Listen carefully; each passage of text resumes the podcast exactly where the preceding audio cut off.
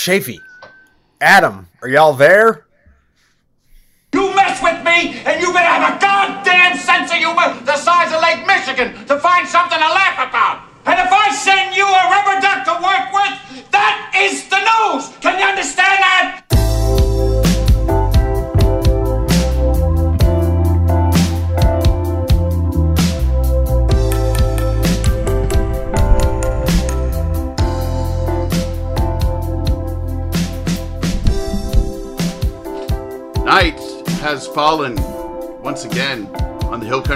Surrounding Austin, Texas. Here I sit next to my friend Adam. We are behind the mic in the ivy covered castle. The birds on Bill the Landlord's bird feeder have all gone home to bed. And we are very excited for episode 94 of One Magical Hour. We will feature probably some avocado reviews today, and we'll explore people's love for Matthew Rampy, describing aloud the plots to Disney movies, and uh, we will we're, we're going to go deep on John Patrick Shanley. I know that'll be excited for everyone involved. I'm talking about Adam and I. But first, we got to introduce this guy. He is the pride of Tarzana, California. He has mandibles like the Predator. He's Matthew Rampy. Hello, Matthew. Oh, I would do anything for this podcast, but I won't do that. No, no, no, I won't do. I would do anything for this cast, anything you've been dreaming of, but I just won't do that. I'm talking to you, Alex. No, I'm, What hi. is what is that? No one knows. You didn't know what the song was? No, what is that? What is the thing you won't do? Oh, right. Uh, we haven't come across it yet. I mean, I think that the prevailing, the mo- the most popular answer to that question is butt stuff. I mean, I feel like I- feel like this cast has included butt stuff. there- we, we try to be inclusive. It's true. I think Uh, I'm laying it all on the table. So You shouted out. You shouted out Alex Battles, which makes me think maybe what you won't do is shorten shorten the theme song just a tiny little bit. no, I shortened the theme song. you did. You did shorten it. I did the last the last cast. I just faded it up right where he starts saying "one magical hour." Uh, Matthew. I see. So it goes. It goes right. There's no lead in, so it t- it cuts it. It clips it to like 27 seconds. it's interesting. Uh, there are a lot of opinions, right? Some people feel very strongly about the length of our introduction, and some people some people appreciate it. Some people think it's a little too long. Some people, like Alex and Matthew and Schaefer, just kind of you know worry a little bit about these things because they worry about every little detail of the podcast. But I think I love our introduction. I love it. Uh, I love each and every moment of it. Um, and I think I think that that's probably the prevailing attitude. I, I'm. I think we could do like a 10 or 15 second theme, and then sometimes we do the like when we don't when we didn't record when we only recorded 43 minutes then we play the whole theme it's they do that on sitcoms they've got a Yeah. short intro and a long intro depending on how much content they have But um, i only bring, of- alex battles uh, suggested it he suggested shortening the yeah, yeah, um, no, and yeah, that's I mean, it's you know all the all of this, all of the echoes in this feedback chamber we have created, that is one magical universe. You know, uh, we we get a lot of sometimes contradictory advice, so we try to take it all to heart. You know, it's all important to us, but I, you know, Well, like you pointed out with naming the shows, some of us name the shows, and some of us edit the show. that's true. So you know, and you ed- and you edit the it's show, a great it's a great community right up to a point until somebody just pulls the trigger. You know. What I Yep. mean? Um. W- Uh, anyway, it, what's great is that we're still workshopping it, and we are still putting the continuing to put excellent touches on the show. Right? Oh, absolutely. Yeah, we uh, you know, I think you know, episode 100 is coming up. Uh, put it on your calendar because Ada Limon is our guest for that episode. We're super excited about that. And uh but so, you know, even at episode 100, we're still improving. We're still working working out some ideas. We're still questioning some things and addressing some things. But uh, if, if we weren't still doing that at episode 1000, I would be surprised. It's just like life at 45 where you thought you'd be grown and have some stuff figured out but you don't you, like you continue to sort of kind of be the same person that you always were and uh, you know you're always struggling with those things and then life just continues to present you with those things where like i just thought i would have a lot of things sorted and i keep having to make decisions in life just I remember- having to make decisions along the way I remember when the age that I thought I was going to have everything figured out was 12. Mm. And I don't know why. I don't know if I had a I had an older figure in my life who was 12 or something. I remember I I remember really, you know, one of the places where I was having this conversation with myself was at tennis camp in the summertime in San Antonio, Texas. So maybe there was an older tennis player who was 12. I don't know. I was like, you know, I there's a lot that confuses me about the world, but soon I will be 12 and I will have it all figured out and, you know, I'll and I'll have a fantastic kick serve. And, You know, uh, when you say it like that, though, I think what happens is the complexity of the thing that you have to figure out increases as you get older. like when you were that sort of preteen kid, what you thought you were going to figure out at 12 was maybe some basics. And maybe you did. Maybe you had quite a few things figured out at 12. But the complexity of the thing, like, you didn't have to fill out any, like, you know, uh, private contractor tax forms. There just there just keeps you know there just keeps being levels of complexity of stuff you have to deal with. I think as you go along. Listen, this let's bring this point back to we we were considering the length of the theme song because I think people like it when we get right into the content, which like we should do now with our our friend, our super fan, Adam Wentworth, here with us again for the second time, and possibly should have been the third time.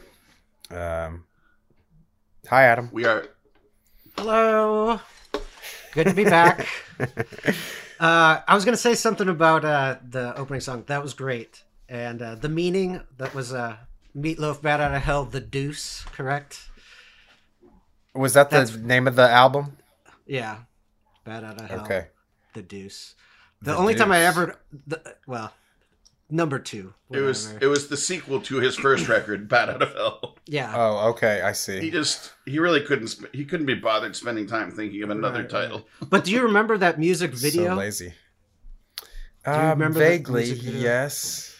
He like so I the only time I ever called into a radio or the second time I ever called first time I called into a radio station they were like what is the meaning of this song? And I was like and I called in told the DJ I was like have you seen the video? He plays a vampire that doesn't want to like turn the girl into a vampire. But that, I don't know. That's just the video. But who knows what it really Hmm. means. Hmm. Well, I mean, th- that's a sentiment that we all have. I think, like, we all would do anything for love, except to a certain point, right?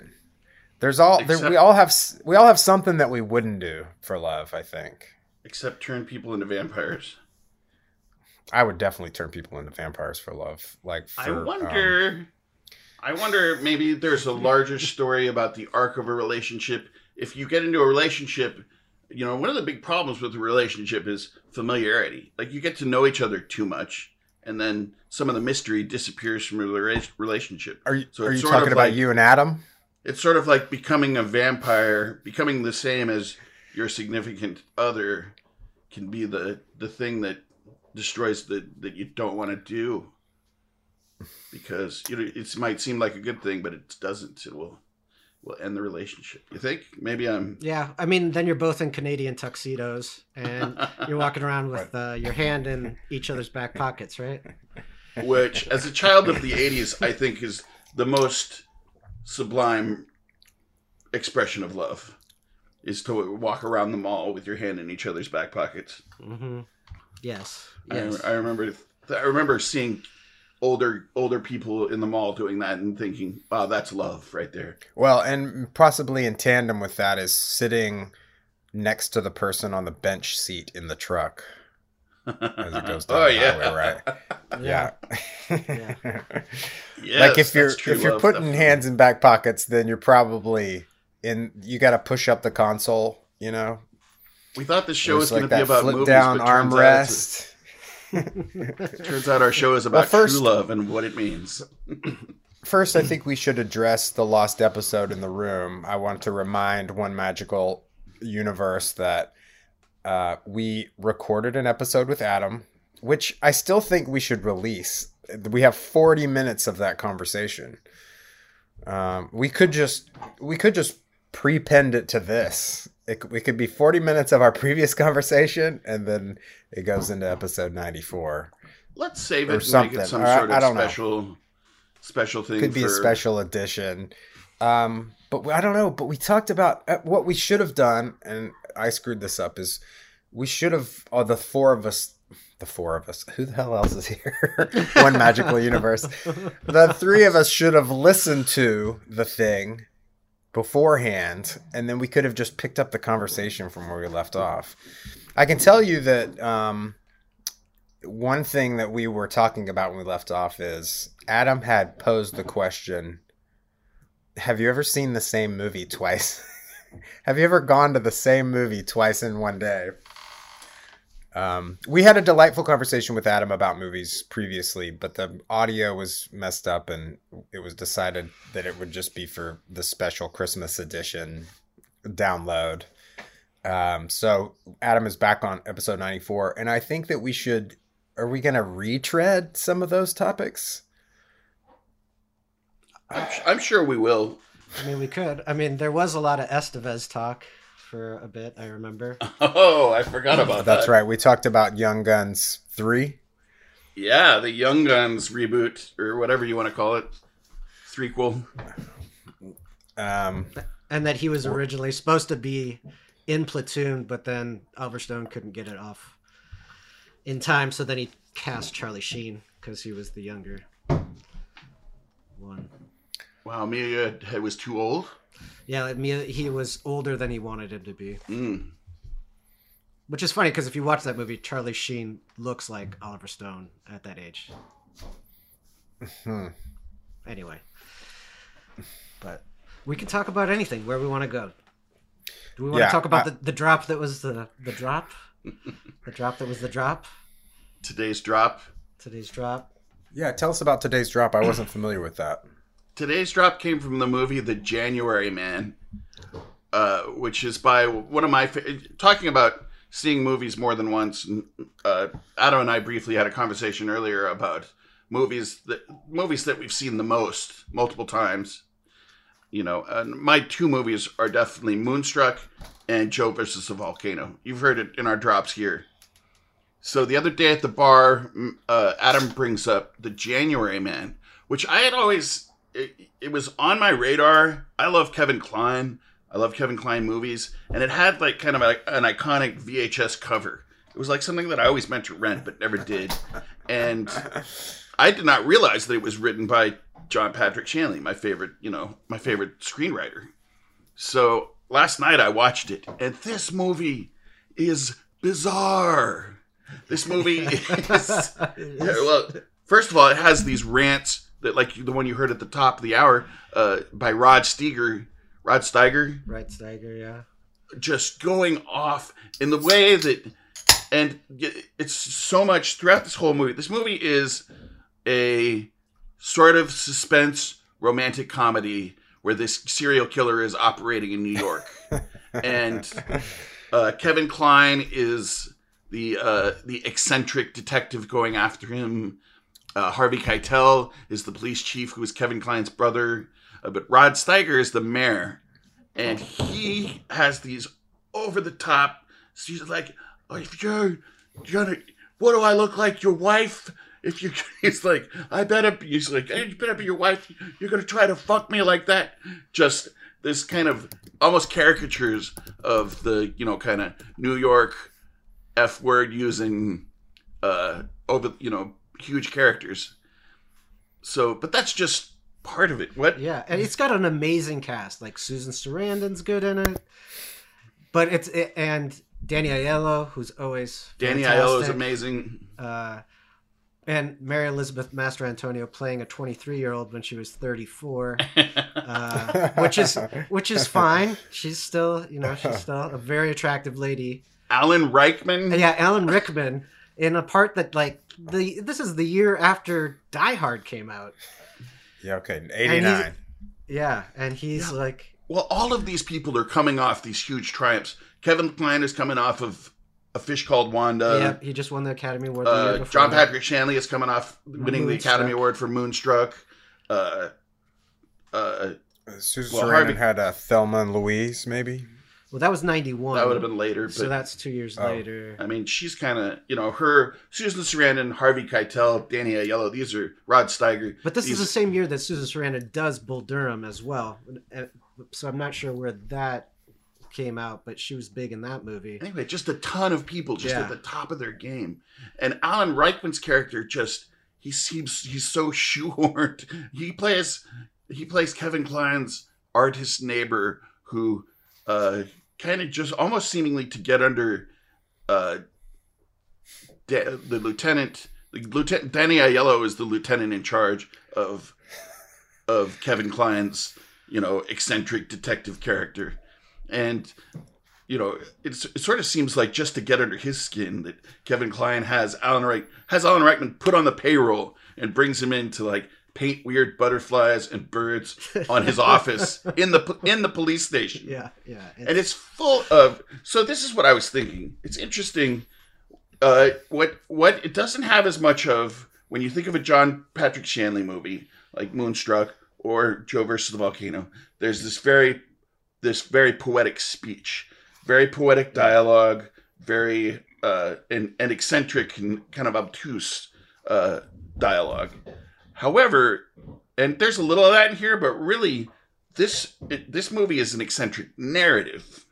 yes. Like everything, like the, the decisions to just put this uh, this uh, random artist in there, or you know, the fact that uh, the- the fact that the the serial killer, not to spoil too much, the serial killer like uses zodiac signs to And create a pattern and of constellations and yeah. and there's the early use of use of graphic computer graphic imaging uh, it just and uh, this yeah, oh yeah. and- but this movie is never it's it's less than the sum of its parts It's almost like all the actors read the script, but they didn't know if it was a comedy or it was a drama. And so Kevin Kline kind of plays it as a comedy, and then everybody else is kind of just like New York yelling at each other, like chewing every bit of the scenery.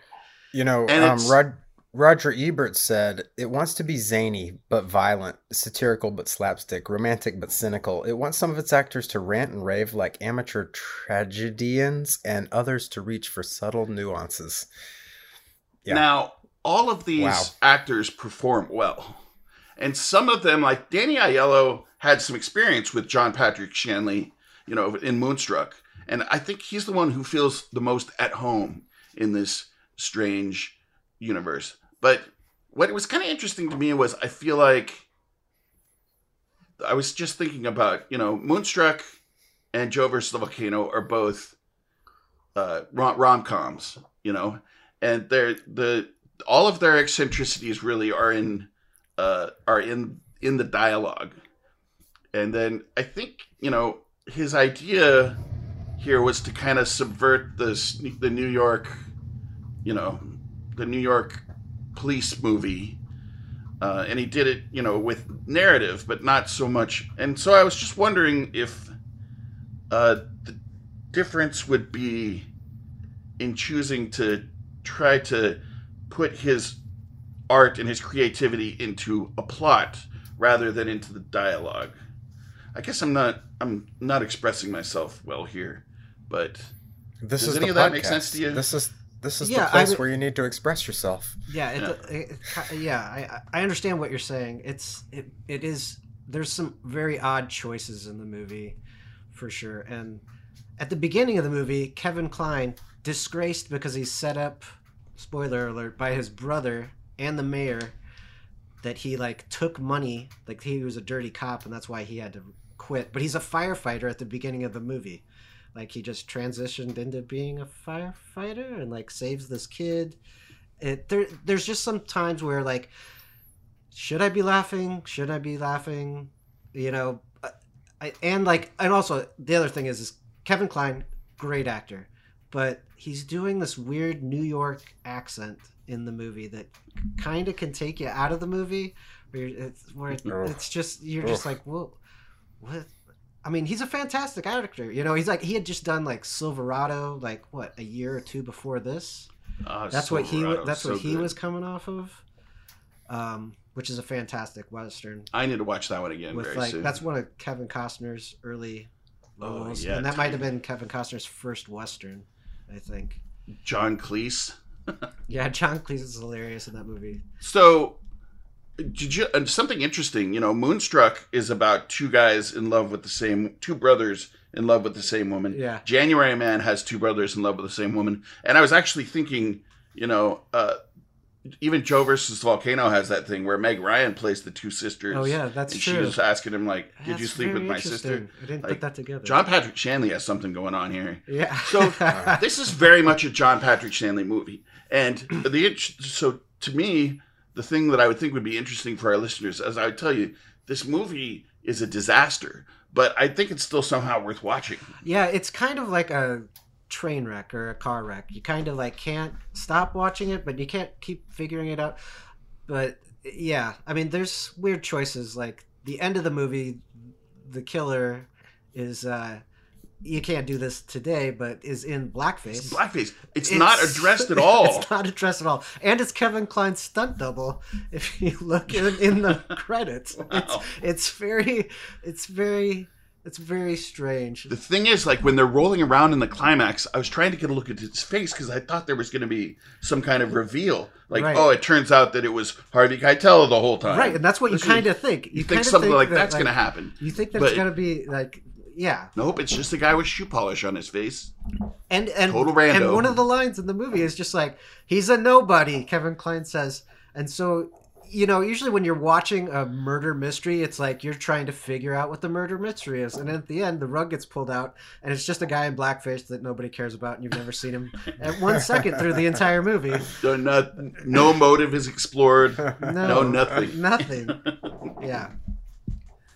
And the serial killer, it's called January Man because he catches him in January, but the serial killer's been killing a woman a month for 11 months straight, and that's why they have to bring disgraced best detective on the force, Kevin Kline, back in to solve the murder, which he does in about two weeks. But why wasn't you know if this guy's so obsessed with calendars and stuff, why didn't he start in January and end in Yeah, December? I, I know. I don't know. I don't know. And yeah, there's Uh, there's some odd choices in the movie. It They- is it is entertaining. It's an entertaining watch, and also Siskel or Ebert. I re- I read this later that Ebert like rewatched the movie three years later, and then he said, "Nope, I stick by it. This is the worst movie ever made."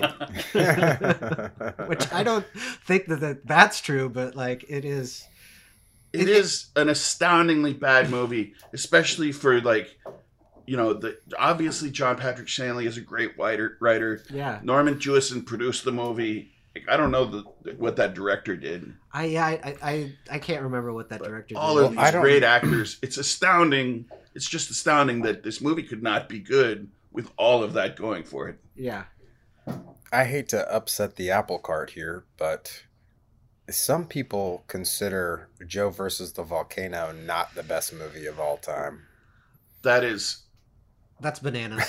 That's that is that's- absolute insanity. That's total BS. I, I, Yeah, I- you're you you. So wait, wait, wait a second. So you guys are not aware of that opinion of that movie, Oh no, I. or I'm you just disagree aware. so strongly that it doesn't sort of exist? Disagree strongly. I, I yeah, that that Okay. movie is a delight. Dan Hedaya is a delight. Saying that movie. you don't you don't like that movie is basically saying you don't have a sense of humor. To me, Yeah. I like you, you must not get not just the joke, but you must not get any joke. Well, I think if you like revisit, uh, I think I think when it came out, it was billed as this thing, which it wasn't. You know, people were like, "It's you know John Patrick Shanley." I don't think they were looking for it to be just like this kind of farce. Like, they were looking for an artistic master, serious artistic masterpiece like Moonstruck was. But it was it was it was a slapstick. It was there's so much you know, so much referential to like the Cary Grant oh yeah, sort of comedies and like bringing up baby, The like, pl- playing- screwball comedies of the playing different characters. yeah. Uh, As a young man, when I first saw that movie, I didn't get it. And I can see how it can be in the same way that the January Man is like all over the map. Joe versus the volcano is a little literally all over the map. Literally all Like, over the map. Yeah. Uh, you know, um, But it's got such a great story. It's like a guy that's got like starts off and it's like sixteen tons. What do you get? And he's like walking this windy road, doing Merle this like this this terrible like job. Then like decides to go for freedom and art. You know, basically like just follow. He thinks he's gonna die. You know, and so he's just gonna live his life. And by that freeing himself up, you know, he like has this wonderful adventure. You know, which is you know it's like Joseph Campbell. It's the hero's journey right? You know, so I mean, I mean, I get it. Like when it Are first you came out, that what- Joe, what- the Joe, wait, Joe is the embodiment of the hero with a thousand faces, Joe Banks, and the, uh, I mean, Yeah. it- Joe is it's real he, he- Yeah. hero's journey stuff. Okay, yeah. Have you read that book, the, the Man of a Thousand Faces? I have. Yeah, It's it's Jo- fantastic. Joseph Campbell. Yeah, Yeah, it's Yes. fantastic. yes, and it. I mean, it definitely. Uh, you see the pattern over and over, and mist through time, Yes. right up to Joe versus the volcano. Yeah, And- I mean, I mean, listen. When the first time I saw Joe versus the volcano, I definitely was like, uh, I don't know. But then when I saw it, I think in my twenties, I like rewatched it because a buddy of mine was like, "This movie's hilarious. You got to give it another shot." And I was like, "Okay." And then we watched it, and I think it was just seeing it not as a, I guess I was like a teenager in high school when it came out, but then Yeah, watching right. it five years later and actually working an actual job and having friends that are artists and whatnot. I think it then I was like, oh, now I get what this is. You know. I would yeah, say when I uh, when I saw it many years later, I also was like, oh, I see the certainly see the value in that film. when I first saw it, I enjoyed it, but I I also understand you know people thinking that it was a little silly. Uh, I did actually see it more than once in the theater, and that was kind of just because you know kids Same day. kids wanted it not same day kids wanted but you know you want to go see it you go see it with somebody on friday night and then on you know sunday you know another group you know a couple others from your friends want to go see it and you want to go with them. So you know it's just kind of you get outvoted basically. I might have picked a different movie just to see a movie i hadn't seen but it it it meant that i was familiar with the text and familiar with the work. And so when i got my acl reconstructed in high school, just a couple of years later, I woke up from general anesthesia, and they kept, you know, at the time I would they put me under fully. At the time, they didn't have the same. It was a little different back then, and the way they can kind of just knock you out and wake you right up today, they couldn't really do it back then. So I kind of slowly, I, I spent about about 24 hours slowly coming out of this general anesthesia in this hospital in Corpus Christi, and there was I couldn't really move, you know, and I was you know under a lot of you know sedation, feeling weird, you know, under under a lot of drugs, and there was a closed circuit channel in the hospital that was just showing Joe versus the volcano over and over and over again, and so I spent about about 18 hours whacked out watching this movie over and over again. And that's really how that when it would work it, its way into your psyche. when it became the the one of the seminal movies of my life. And uh and i you know i became very intimate with it. And uh, woven into your subliminal teenage that's what i mind. truly you know and at the time i didn't I, at the time i was still a big moonstruck fan uh and i didn't but i didn't know that the association between the two of two of those movies, uh, and then later on, you know, it's you, you realize it, and you're like, oh, of course, you know, the poetry of the dialogue is so apparent, and just why those why those both of those movies are so special because of the dialogue, because of John Patrick Shanley's fantastic command of language. I, 100%. I want to revisit both of those movies now. Can I watch those with my kids? Joe versus Volcano, definitely. Yeah, For and, sure. and Moonstruck, And Moonstruck, too. yeah. it's you might have to answer a couple questions, but Well, we're answering a lot of questions anyway, so. Uh, however, Griffin didn't ask too many questions about the Blue Lagoon, huh? um, no, I mean, because that's all you know. That makes all all makes sense. He was like, "Those people are wearing diapers." Look, I, Yeah, I like- want to. Um, I, I want to touch on something that we lost in the lost episode, but uh, Absolutely, yeah. Just real quick. This is could be just a real quick segment. This is gonna be. l- Let me get a beat for this segment.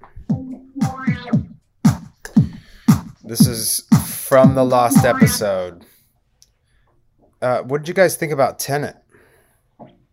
How do you rate Tenet? Oh, this, this is going to be a whole episode about Uh, the worst films ever Yeah, made. That's what we're just gonna do. Okay, yeah. Uh, Did everybody out there? Did everybody out there in One Magical Universe enjoy Tenet? I haven't seen it. oh, I haven't. well, Again, I haven't seen it. So Yeah. Well, I'll say it again. I think that uh, I think Christopher Nolan hates his audience. uh, it, it just like it's the movie is there's so much there's so much potential there, and it's just a big goose egg.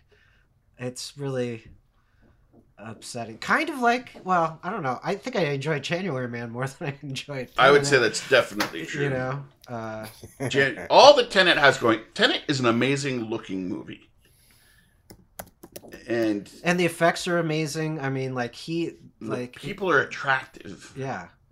but the dialogue is so bizarre. As I, I wouldn't be able to tell you if the acting was good or not because they were saying just like nonsensical dialogue to me. Like I never understood what was going on in that movie at any point. So it's hard to say whether the acting was good because Yeah. you were just it's hard to judge adult human beings behaving bizarrely and saying things adult human beings would never say. Like, where, where's the acting there? I don't know. Well, and part of yeah that, and just like it seems so pushed together. It's like the main character. It's like why is he in love with this woman that he's met for a very short amount of time, but he's willing to risk his life to save her from Kenneth Branagh's character, who, you know, Kenneth Branagh's great. He does a good Russian accent, but it's just I don't know. The movie, I mean, I'll watch it again, but I'll probably come to the same conclusion. Not because I think there's something to figure out. It's just uh, I don't know. It's just like I've never been so angry and frustrated watching a movie that I normally would enjoy something like that. I watched a 20 minute careful recap of the movie Tenet on YouTube, and there's still like three gaping, inexplicable, inexplicable pro, uh, plot holes. Just just like here in this the- podcast. even with a careful breakdown. You know, Yeah. Well, I look forward to that. I can't wait to. I Can't wait to watch that with the kids. you know what I look forward to, you guys? Uh, with you guys going to movies in the movie theater. Yeah. I'm uh, We are so close to being able to do that. Yeah, we're right How- on the precipice of that, my friend. I mean, I think um our our theaters open. Yeah. They are reopening quickly. Yeah. yeah. There's some that are open. Uh, Galaxy Highland has been open for quite a few months now. But uh, yeah, I mean, like I'm so excited for the new Dune. They just said that Oh, that's not right. going to come out on HBO Max at the same day. They're going to put that in the theater. You know, which I'm really, you know, that's one of my favorite books of all time. You know, so I'm excited. And what's crazy about that is like they decided not to shoot it back to back and then only shot the first half of the first book. So people that don't or do know it, I think are just going to walk out and be like, "Oh my gosh."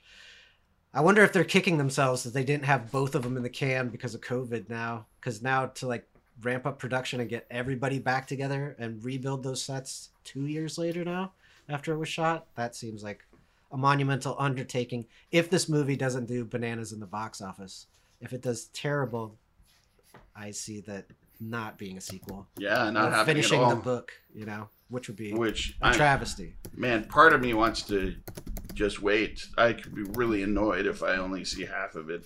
Yeah. Then just for the rest of your life, there's only half a movie. Ugh. Yeah, so it's like I'm trying to guess where it's going to end, and it's probably going to end right when you know he goes to the Fremen, right, and before he becomes Muad'Dib. But you know, it looks fantastic. But the new Bond that looks fantastic. The new Ghostbusters. Oh yeah, new Ghostbusters, Woo! Top Gun Maverick. It's like everything from. Oh, so excited about Top Gun Maverick. Totally. Yeah, dude. yeah. Brian I and I, have were a- talking. I, I at the end of the show, I want to do a poetry corner uh, based on Dune. I'm gonna read Goodnight Dune at the end of the show. Uh, I'm not sure what that is, but I'm guessing from the title, it's Well, you're Good Night Moon, rewritten. you're with familiar Dune. with Goodnight Moon, right? Yeah. yeah. Mm-hmm. Well, I am extremely excited about that. So that's a little pre-promotion. You might want to hang on through all the movie talk to get to that one magical Speaking- universe. Speaking of filmed media and pre-promotion, our friend Jameson did an interesting little short film, a very very bizarre little thing based on the work of Ralph Waldo Emerson, and we are going. We have received permission to put it on our Facebook page so that everybody out there in one magical universe can watch it, and then in a few weeks we will have Jameson on to discuss it. So be sure to look on the Facebook page for that video so that you can enjoy the discussion that will be happening down the road. That sounds exciting. Uh, another one of my favorite things about the conversation that we had, and I don't, I don't know how we got there exactly, but talking about uh, kind of the importance of movies with our family members, and uh, just I know like my dad would go see any movie with us, and that was a that was a real important, almost weekly thing. Uh, and then uh, I That's so enjoyed. Adam told us about watching movies with his dad. Yeah, I mean, uh, he uh, he realized that I was really into movies and kind of the same weird sci-fi, and kind of was down for anything. So he used to uh, he used to like he would rent movies from DJ Video, and then on Sundays he would like come home from the bar. He would work at a bar at night. He was a farmer, dairy farmer, but then he would work Adam's from bar. Iowa. I think we should. I think we should tell everybody that that doesn't know. Adam's from Iowa. Uh, yes. It's a far. It's a farm story. Yeah, and so like he would come home and then he'd wake me up and be like, "Hey, act sick tomorrow morning and don't go to Sunday school."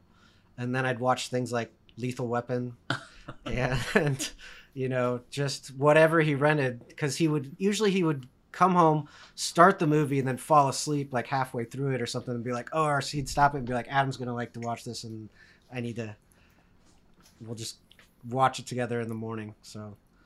It was a lot of that like the first alien you know? There was a lot of a lot of probably things i should have seen shouldn't have seen too too young like conan the barbarian you know?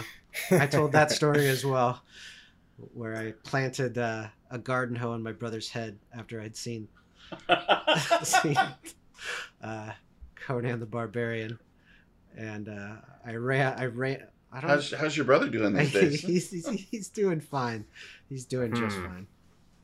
But That's that's so cool that your dad would like wait and share those experiences with you. yeah, I uh, Do Yeah, it you think great. that that do you think that that helped foster your love for movies?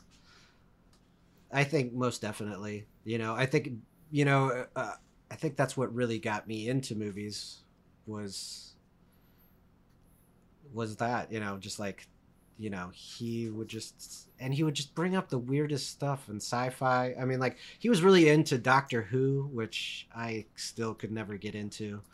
Like on PBS, he'd be like, "Stay up and watch this," but he'd like make me stay up and watch because back in those days, it's like we had three channel or four channels, and at like midnight they'd play the old Monty Python on PBS. So sometimes he'd wake me up to watch old Monty Python sketches to see if I thought it was funny or not. And then when me and my brother found it funny, it was like, okay, like this is. We I'm- we I'm can raising these kids right. Yeah, we can go. We can go somewhere from here. we had speaking of Monty Python, we had a Monty Python video, and uh, it was just a collection of a couple of flying circuses, I guess, you know, on Betamax. And I was watching it one day. We were little kids. My my sister must have been, I guess my sister was probably six or so. So I would have been about ten, and uh, we were we were watching this video cassette and I remember it was the it was the cheese shop sketch I had watched, and then I kind of got distracted and went off and did some other playing or something, and I I heard my sister just cackling with laughter in the other room, just laughing her, you know, uncontrollably, like rolling around on the floor, holding her sides. So I went inside to see what she was watching, and it was this sketch that was meant to parody Sam Peckinpah. Oh yeah. So it was like it's like this British uh, pastoral like picnic in the park where people just keep randomly getting limbs chopped off Yeah. and just bleeding everywhere Yeah. and like like somebody's playing the piano and the piano closes on his hands and his hands get chopped off so there's blood spurting out of both of his my sister thought this was the funniest thing she had ever seen in her life.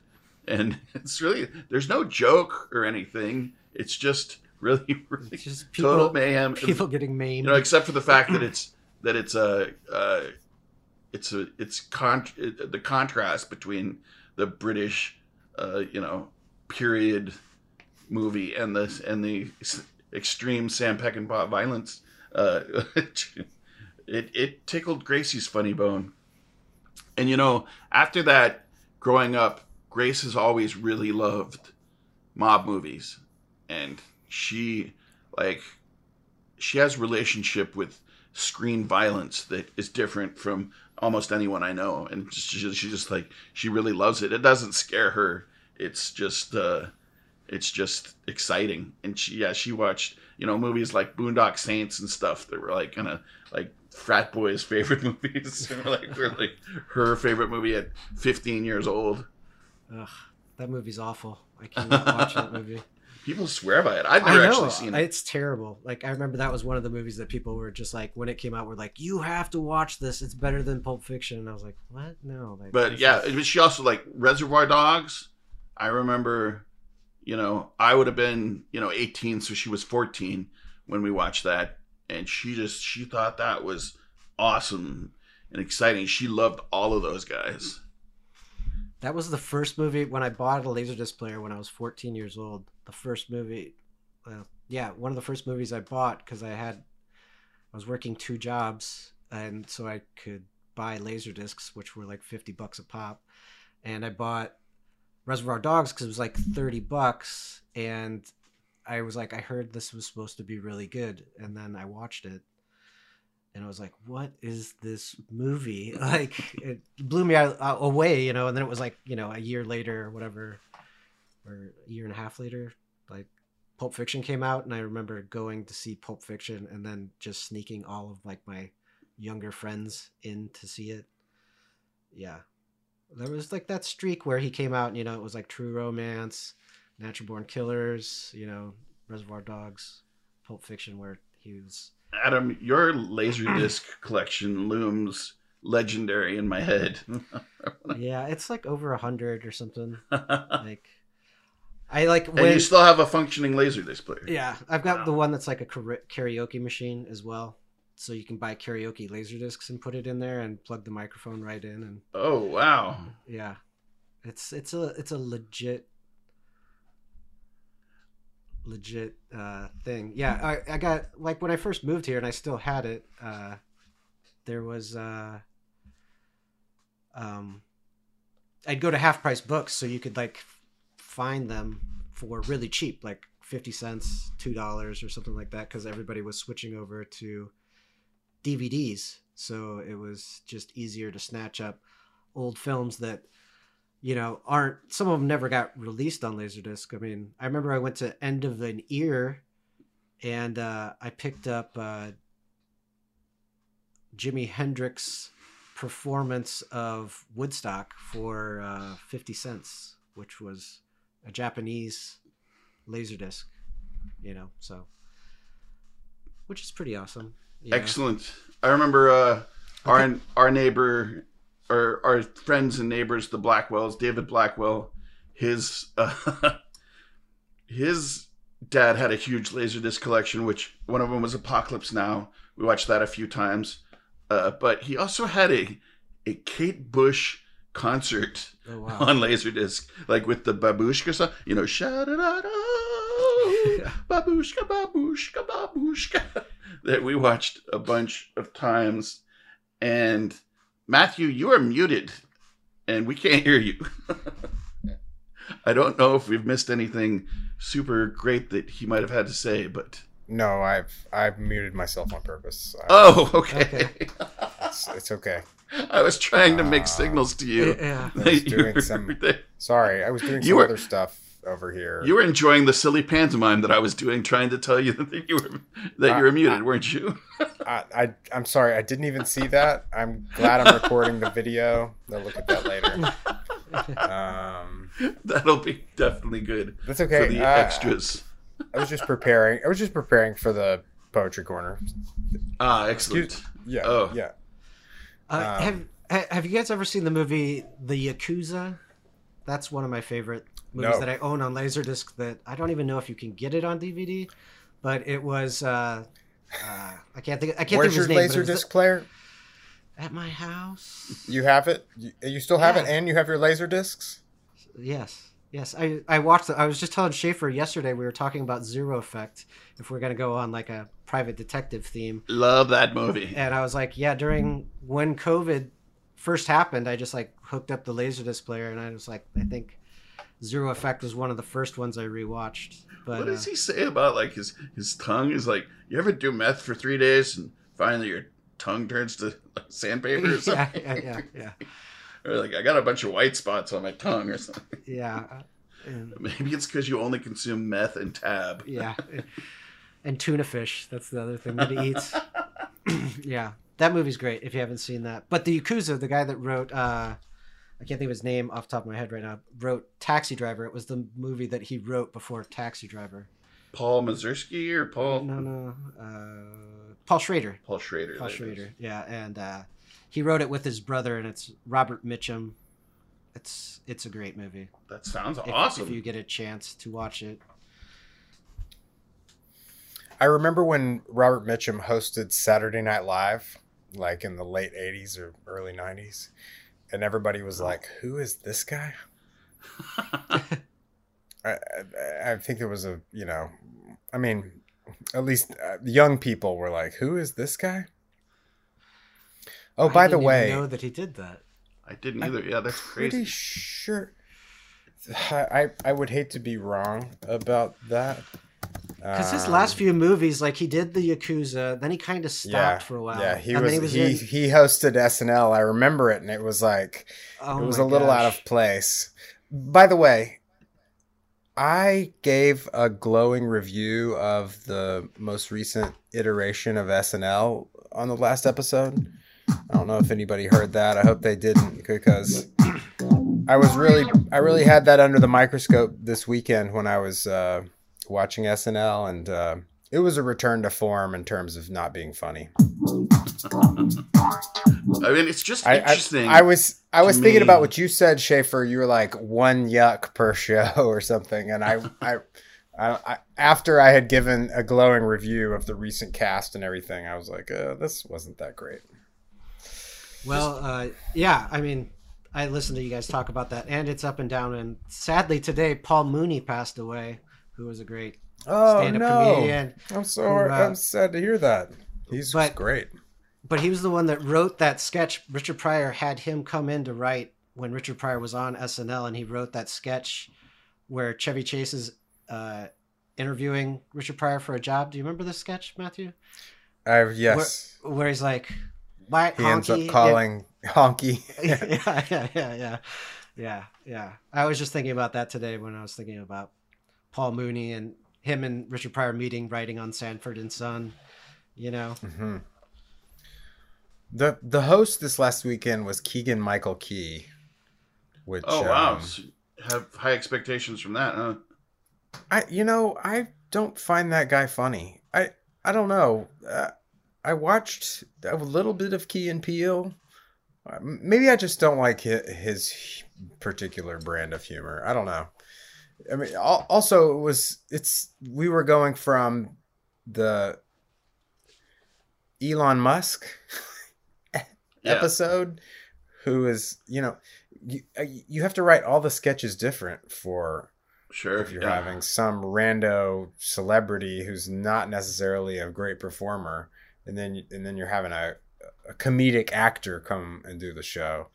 So I don't I don't know. I felt like it was different. Maybe I was maybe I was just giving it too much scrutiny after lauding it so hard. I mean, I would I would definitely have much higher expectations for a show when an, an esteemed sketch comedy actor was hosting, you know, versus maybe it was maybe it was funny in COVID because quarantine was just such a bummer, and maybe on Saturday nights it was fun to just yeah, watch SNL. Like I don't know, that that actually makes sense to me. Yeah, it's all quite relative. you just need a laugh so bad. You just looking for any kind of fun, and now I'm Yeah. having fun again. I'm I'm having legitimate fun, and so uh, it, it pales in comparison. you don't need to squeeze fun out of a toothpaste tube. No, no. Um, let's get back to movies. I'm sorry we I were talking about t- I did see TV that sketch. there for a second. of uh, Keegan. I saw one sketch on YouTube where he was like playing Jordan, and they were doing the. Oh, that sketch was funny. I thought that was funny, but that's the only one I saw. That was the best sketch of the night. There were some others where he was playing just dumb characters. I thought I don't know, um, I, I and I can't even. It was a it was so much of a feeling that I wrote a note in my podcasting notes like at eleven thirty on Saturday, May fifteenth. Revise your SNL review. Uh, so it's all relative. So if you're trapped in a Turkish prison, SNL is a lot of fun. Almost any time, any season, any period, doesn't matter who the cast was. You get a chance to watch SNL, good times. See, I Um, feel like that maybe goes back to you know when trying to unravel the mystery. So it's a real heroin up your butt story. or or uh, bath salt or keistering bath salts, I like to call it. Okay. uh, you know, like with wh- what confuses me about SNL is that it it has been so up and down, so spotty for so long, and yet it just keeps going, and it's still just a part of our cultural zeitgeist. So, like, my question is why? And I think like uh, my favorite theory is the one I posited, where just what else are they going to do on TV on in Saturday night at ten thirty? Like, that's there's no you know, kids aren't awake. There's no sports on. There's, It's a it's a production of necessity. like this podcast. yep. Um, let's get back to movies, though. Please, sorry to bring up television, the small screen. Matthew, Adam, we have had so much feedback really, from a lot of people who just talk about how much they like to hear Matthew describe the plots of Disney movies. What do you? What do you These are think? people that are in a Turkish prison, right? No, they're not. These are people who have plenty of other things that they could be Yeah, listening they've to. got other things Why do you to think do, that huh? is, Adam? I don't know. I find it delightful. Is it because I get so excited about it? Do you too? No, it's. I feel like it's something like it's something in your delivery. It's. I think it's because how seriously you take it. Yeah, you get kind of giddy, and uh, I think the uh, excitement is infectious. You give Well, them the, their, their due um, consideration. Okay, do you guys want a, a Disney review right now? Absolutely, yes. Yes. Uh, th- For you out there in the listening audience, that was not planned. I was saving this for. I was saving this for. I don't know a time when we didn't have anything else to talk about. No such time exists. I would like to tell everybody about a Disney Plus show that I recently watched called The Secrets of Sulphur Springs. This is a kids show that is absolutely a mashup of it's the kids Disney version of Twin Peaks meets Lost meets whatever other hokey like mystical show that feels like the writers are just pants on fire just figuring it out from one week to the next right? It's about a family that moves from chicago to this uh this hotel in louisiana near sulphur springs um hold on the secret of sulphur springs Sulfur Um, Springs. Sulfur has a satanic sort of brimstone quality to me. I want to say the name of the hotel i'm i'm sorry that it escapes me just at the moment um Do you remember The Watcher in the Woods?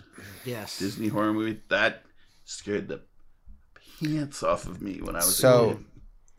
so the, these people from Chicago moved to a closed down and dilapidated hotel in, in Louisiana called the Tremont, okay, which is supposedly haunted by this girl, Savannah. And she was a camper at the Tremont who had disappeared 30 years ago. And there's the kid, and he's in school, and he and his best friend stumble upon in the basement of the hotel they find behind a wall a bunker almost like a like a world like a a cold war era uh bomb shelter type bunker. And they go in there and then there's another door that they go through. And then they walk through this tunnel and they come out this manhole near the hotel and but they are in the past. So there's time travel which uh, which a fakakta which a fakakta plot loves right this was probably the problem with Tenet. There was probably some time travel, right? Oh, there definitely Uh, was, yeah. yeah, yeah. And so they they they're at the Tremont 30 years before, and this is like coming up to the um anniversary of the disappearance of Savannah. And there's all these kids at school who are like, "Oh, you live in the Tremont? Oh, it's haunted." Like everybody in the town knows that the Tremont is haunted. So there's ghosts, and then there's time travel. And then and then there's some other like mystical radio code shit. You find out that these this radio inside the bunker is controlling the time travel, and then later in the show they're able to travel to a different time. It really reminded watching this show was thrilling and fun, and actually the whole fam watched it together, and the performances were like weirdly amateurish um and sort of bizarre like the the actors were it, it had it smacked of like a movie of the week or like a or like a cable mini series like the performances weren't top notch. The kids were pretty good. The adults were really weird. The mom and the dad are are like I don't know. They've got a real who who who is who's starring in that? They um nobody you know. That's the thing. Is nobody you know. And it comes to the end. They've just made one season. And it comes to the end of this one season and like they go Oh, I know. Savannah back in 1985 or whatever it is. Wait, what was 30 years ago? 1989 or something. I know that the listeners are thinking that wasn't 30 years ago, Matthew, but um, uh, Savannah ends up going further back in time. Then there's this whole like uh, recursive time travel thing. And um, they just I, my takeaway from this whole thing is that Disney Plus has really got a lot of great new content coming out. Secrets of Sulphur Springs. Um, everybody go out and get yourself some Disney Plus and enjoy that that program.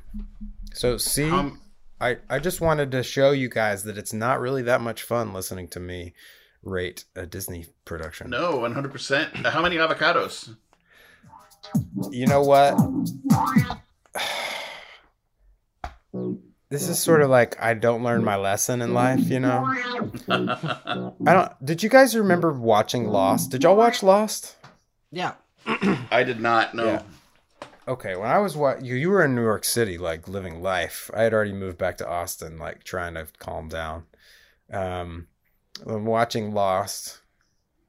I think Amy and I were already together at that time and the first one or two seasons of Lost were really gripping. There were so many aspects of that show that were really evocative and like it could have gone anywhere, you know, like the possibilities that I, I think this is common with writers, all kinds of writers, but definitely television writers. Like you just you want to draw people in with a you know, with a thoughtful plot and there were so many little like details of the hatch and the the dharma initiative and the like there's so many cool things and then it became clear that the writers had lost their way and then in the end you felt like uh, i've wasted how many hours am I, how many se- we're on season six i've been with i've been thinking about this for you know four years like and it was just disappointing in the end. I was I was wrapped up in this thing in that same way. Like it was it was pretty fun. I enjoyed it because we were watching it with the kids. I'm gonna give it six avocados. Six. And you're so you're afraid that Sulphur Springs might might do you do you like Lost? oh yeah, for sure, man. It's for sure, man. I'm telling you, surf, surf. The the writers of Sulphur Springs do not have a room where they have the story arc mapped out. They don't have that. I did not, you know, I heard what people had to say about Lost, and I was like, oh wow, I will never watch that movie. I mean, show they didn't get me, and I was, you know, I'm proud of that. However, I watched a show on HBO called The Leftovers, which was very weird and very compelling and very mysterious and had and the most nonsensical anywhere. ending you ever saw. And later on, I found out that it was some of the creators of Lost so I got I got losted by them, even yeah. though I avoided the loss. Yeah. I was pissed. Oh man. Well, and they do. David Lindelof does uh, Westworld, and then he did the newest uh, Watchmen, which is fantastic. This that season of Watchmen was great. But did you know who the original character to play uh, Jack was supposed to be for Lost? The actor. No. Who? Uh, originally, it was supposed to be Michael Keaton and the only reason Michael oh. Keaton took it was because Jack was supposed to die in the first episode. And then once they hired Michael Keaton, they're like, they're like, we can't kill Jack. And then he's like, deuces, I'm out. it's like the whole point of me coming on a TV show was to get killed off in the first episode. Which so, and you know that that's the thing about like shows like that where they, you know, they try to be mysterious. It's kind of like I always say it's like uh, you know, like when Peter Jackson did The Hobbit. I love The Hobbit. That's a great book. But when I was like, they made it into three movies. The studio made them make it into three movies because Lord of the Rings was three movies. So Ugh, you had to like so stretch out all this garbage into Yeah. like these movies, and it was just like made me. I wonder if the lost. sad. I wonder if the lost producers thought that they could pull a fast one on Michael Keaton. Be like, let's just tell him that he only has to do it for for one episode, and when we get him in there, then we'll break the news to him that no, we actually want you on the show all the time. Yeah, we'll get him like that. yeah. Probably not. Well, I, I, everybody should go out and watch Sulphur Spring, The Secrets of Sulphur Springs. I am going to watch it, and uh, you are you are still batting a thousand with your descriptions of Disney movies and shows. I love to Oh, hear you. Thanks. I love to hear you tell them. I feel like that is by far the dumbest segment that we have, but I, I feel like it's not tonight necessarily, but in the past it's been like, what are we going to talk about? And I'm like, well, I've been watching this show with my kids that I mean, it's probably interesting to people in our demographic because they're not watching these shows. like I'm I am describing I'm- things that maybe you haven't seen. It's like I am not ma- Oh. Matthew. I'm not making it up. That several members of One Magical Universe have told me that it's one of their very favorite parts of the show, and you know they're kind of they kind of said it to me like you know I don't know why, but I love hearing Matthew talk describe Disney Disney movies and Disney shows. They're a bunch of sweethearts, those listeners. Keep keep listening. Matthew, were you going to read us a poem or a story or something? I I, I will. I would. Yeah. Um Are we to that part of the show?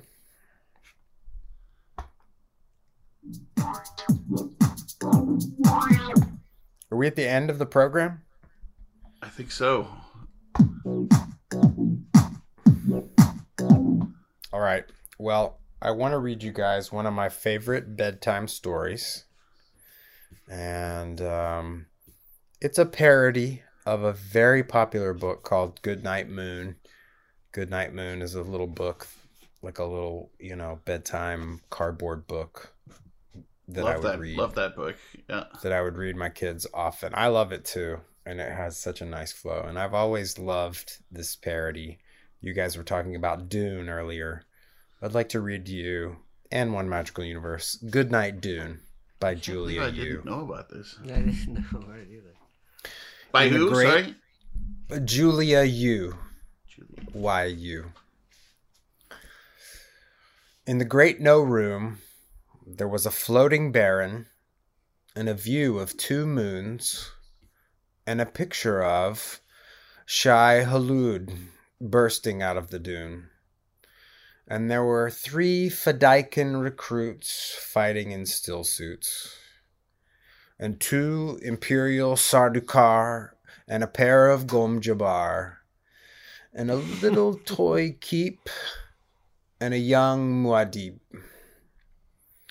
and maker hooks, and a crysknife, and a bowl full of water of life, and a Bene Gesserit witch whispering, They tried and died. Good night, no room. Good night, two moons. Good night, Shai Hulud bursting out of the dune. Good night, Glow Globe and the floating Baron. Good night, recruits. Good night, still suits. Good night, Sardukar, and good night, Gom Jabbar. Good night, Suk Doctor, and good night, Ornithopter. Good night, Little Keep, and good night, Muad'Dib. good night, Maker Hooks, and good night, Crysknife. Good night, Golden Path. Good night, Water of Life. And good night to the Bene Gesserit witch, whispering, They tried and died. Good night, Arrakis. Good night, Sietch Tabr. Good night, spice flows everywhere. Ooh, that was wonderful. That was fantastic. Muad'Dib. Wadib, good job on those pronunciations too. Thanks. That's what I was looking up when you were I would have gesturing at me. much more tongue tied with that than you I were. was, I, I was reviewing all the pronunciations. Dune is another film that has its detractors. Oh yeah. It's a- it's a- David it's Lynch one, you mean? It- well, I mean, yeah, I mean, it's another film that like is not immediately uh, approachable. Yeah, it is an inaccessible film. yeah. Unless you've read, unless you've read the book and are really pretty, yeah. pretty well, well steeped in the in the lore. Yeah, some things there's just too much um there's too much literature behind it to turn it into a film, you know. Yeah. Whether you whether you have to stretch it like The Hobbit or you have like such a vast uh thing to like, you know, come up with a, a 2-hour movie from. But There's lots that's super cool about the David Lynch Dune, and uh, you know some stuff like that. Oh, yeah, for sure. That strange like steampunk production value. I think it still kind of holds up today, as you know, just uh, doing a good job of conveying an otherworldly atmosphere. Yeah, I mean, like the the worms that are the, the tri- time traveler travelers. They're, they're how they fold space time. I always liked that. You know, Baron Harkonnen's pretty ugly. I mean, it's just got like some good actors in it. But that's the thing about David Lynch. You know, he's like.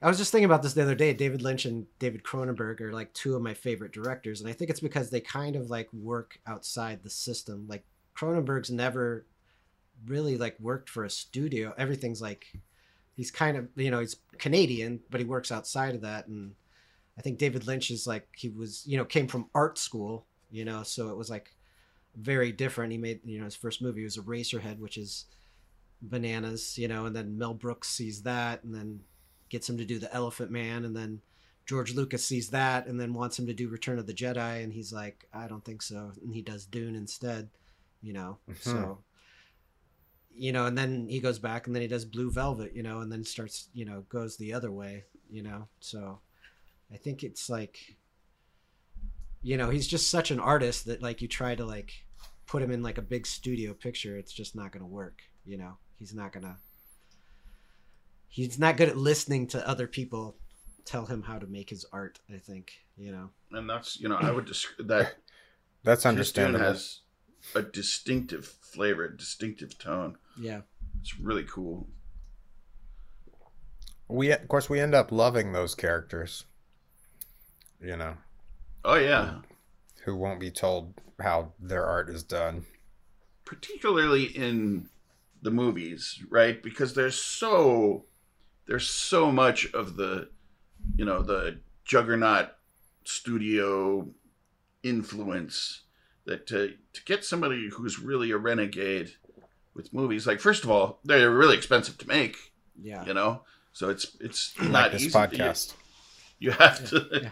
you have to be you have to be a real renegade to, Yeah. to be a renegade you gotta you gotta be all in super and i think that's why you know like you had that the break against the studio system in the 70s there's that great book easy riders raging bulls by peter biskind that he was a writer for rolling stone and like he wrote all about like you know the late 60s into the 70s when you had the auteurs and then you know they're saying you know raging bull is basically the last one easy rider the first one in 69 where you've got you know people kind of working out of the system but all came up through like corman so they were doing like all these grind movies and they were so they were working in the system making all these like b movies you know just like drive-in fare but then got to cut their bones like scorsese and coppola and all these guys. And then when they got to have their own voice and do these stories you know you know you know vietnam war is happening and you got all these like artists that are just kind of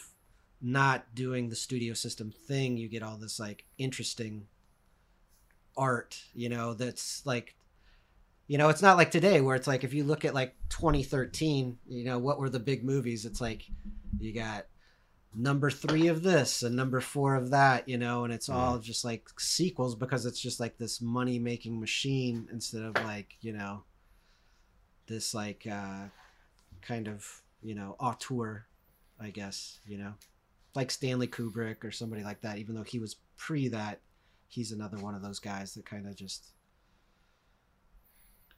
is like very himself. Speaking of Roger Corman and cheers. Last night after January Man was over, you know, Amazon Prime recommends uh, other movies to watch next, and so I did. I pulled a double feature, even though I was pretty tired, and because what Amazon recommended was a Peter Bogdanovich movie from 1979, produced by Roger Corman, called Saint Jack, in which I know this Ben Gazzara plays uh, this expatriate American running a brothel in Singapore, Whoa. and it is really good. Huh. Okay. It has some characters in that movie that are just hilarious and tragic and awesome all at the same time. Uh, in addition to Ben Gazzara, just he's an extremely charismatic individual. Um, his kind of foil in the movie is Denholm Elliott, Oh, really? who plays this kind of stuffy uh, Raider- accountant. Raiders of the Lost Ark. Yeah, he He's plays this kind of stuffy accountant. And I realized he looks like he could be Colin Firth's dad. Oh, really? Yeah. Oh, yeah, kind of. Uh, He's very British. he plays this stuffy Brit who comes through. He's an accountant who comes through Singapore once a year. So he kind of touch. He's how you know the time passes in the movie. And uh, gosh, there's these hilarious this gang of just knucklehead post-colonial uh, British guys who kind of pa- pa- are you know the patrons of you know this uh, Ben Gazzara's uh, House of Ill Repute, uh, and then some triad guys who who capture him and tattoo him. Oh, the movie is awesome. Okay. And Was Peter that just in Bogdanovich- prepar- Was that just in preparation for the movie episode? You thought you'd pull a double feature? Yeah, I was like, well, really, yeah, because Matt, uh, Adam, and I at the bar yesterday were talking about movies and talking about John Patrick Shanley, and after I got home, I was definitely all fired up about movies, both in anticipation of this recording and just the com- the conversation we had at the bar yesterday. So, yes, thank you so much, Adam. Of Uh, course. this has been so exciting. I'd like to watch an adult movie, but then, we'll but do then it what would I very review- soon. but then what would I review on here? I don't. That's you know, interesting nope. to see if if our listeners like you talking about adult movies as much as they I like don't you think so. I, for some reason, I don't think that's near as compelling. I'll, I'll do my Dune review when it comes up, and we'll see. We'll com- Excited about that. Contrast. I feel like now that Adam has been on this podcast twice and possibly even posted once, that he'll just be back. You know. He'll yeah, he's a an- regular. yeah, I mean another that's the thing is I could easily talk about movies all night long. So you're certainly welcome to come back anytime. just like any good movie, this episode should have a sequel. I tell you, with kids' movies, they can't get enough of sequels. They can make a sequel out of dog shit. I mean, I mean, they can choice. have like a not even a great first movie. Sometimes with kids' movie, I've noticed the sequels get stronger. Like, like I like uh, uh, what's it called? you like Herbie Goes Bananas better than the Love Bug. What what's the one with uh, the the the kids of the villains? I've I, ca- I've Oh, talked about this on, on the Yeah, I show. remember you talking about it. I I've talked remember about this on the show. Uh, the third one of that series, D- Disney's Descendants. The Descendants three is actually quite good. So Uh, you know, Is it like Condorman? That was a bad joke. Condorman. no. That was, I forgot about Condorman. Oh wow, It's a terrible. who played Condorman? Uh, I, I wasn't it the guy that played the Greatest American Hero? Somebody famous, yeah. I don't remember. That was a bad joke. Sorry to interrupt with a terrible joke. No, not at all. I, I, it, that just gives me a great uh, parody idea. Have I already done Greatest American Hero? No, I don't think so. That's a good idea. I yeah. love that song. Believe it or not, I'm casting on air. It writes itself. Yeah. Tune in for episode 95.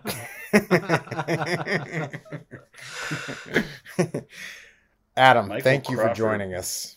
Uh, thanks for having me. I Good to see it. you on the internet. Yes. um, Shafi? Yes, sir. Muad'Dib. I Um, am the Kwisatz Haderach. Nope, I want I'm the kid's hot ev- Haderach.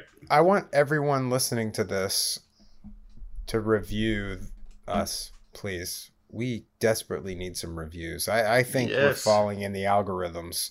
due Give to us some lack avocados reviews. in the forms of stars. We see that people are downloading the show.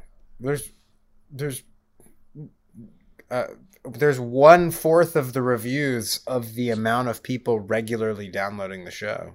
It's true. So, there's, we think come. there's, there's about 200 of you regularly listening. if you can listen, if you can hear the sound of my voice just now, go. Apple reviews, five stars, whether they be stars or avocados, five, the number shall be. Shall not be four, shall not be six, five stars. Also, uh, Uh, check the Facebook page for a video of the awesome uh, color color sensitive hypercolor coffee cup that Alex Battles made on our Zazzle store. Ooh, nice. It's pretty cool. I don't think that it's called hypercolor. What did he? What? What did he what I call? What did he call it? Uh, I don't know. Those were those T-shirts, right? I'll tell you. It's called the morphing mug. Morphing mug. Yeah. Yeah, yeah. It looks it looks like a solid color, and it, when it gets hot, it reveals the graphic underneath. It's so cool. It's So featured cool. in a video on our Facebook page that Alex Battles made a. pr- Uh, Alex Battles produced a promo video uh, for one magical hour. A Matthew and Schaefer podcast spectacular. We love you all, Adam. Thank you. We love you. And uh, I just want to remind everybody that the poorer the choices. The sweeter the wine. Nailed it.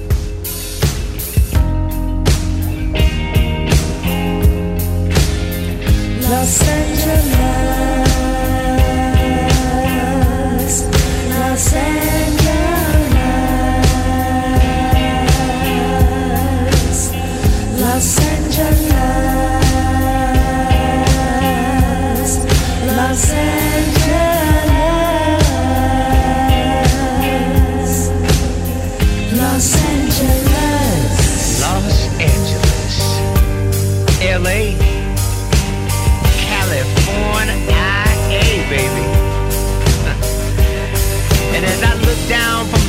of this heavy metal bird I'm in, I feel uninspired by fascism and cops.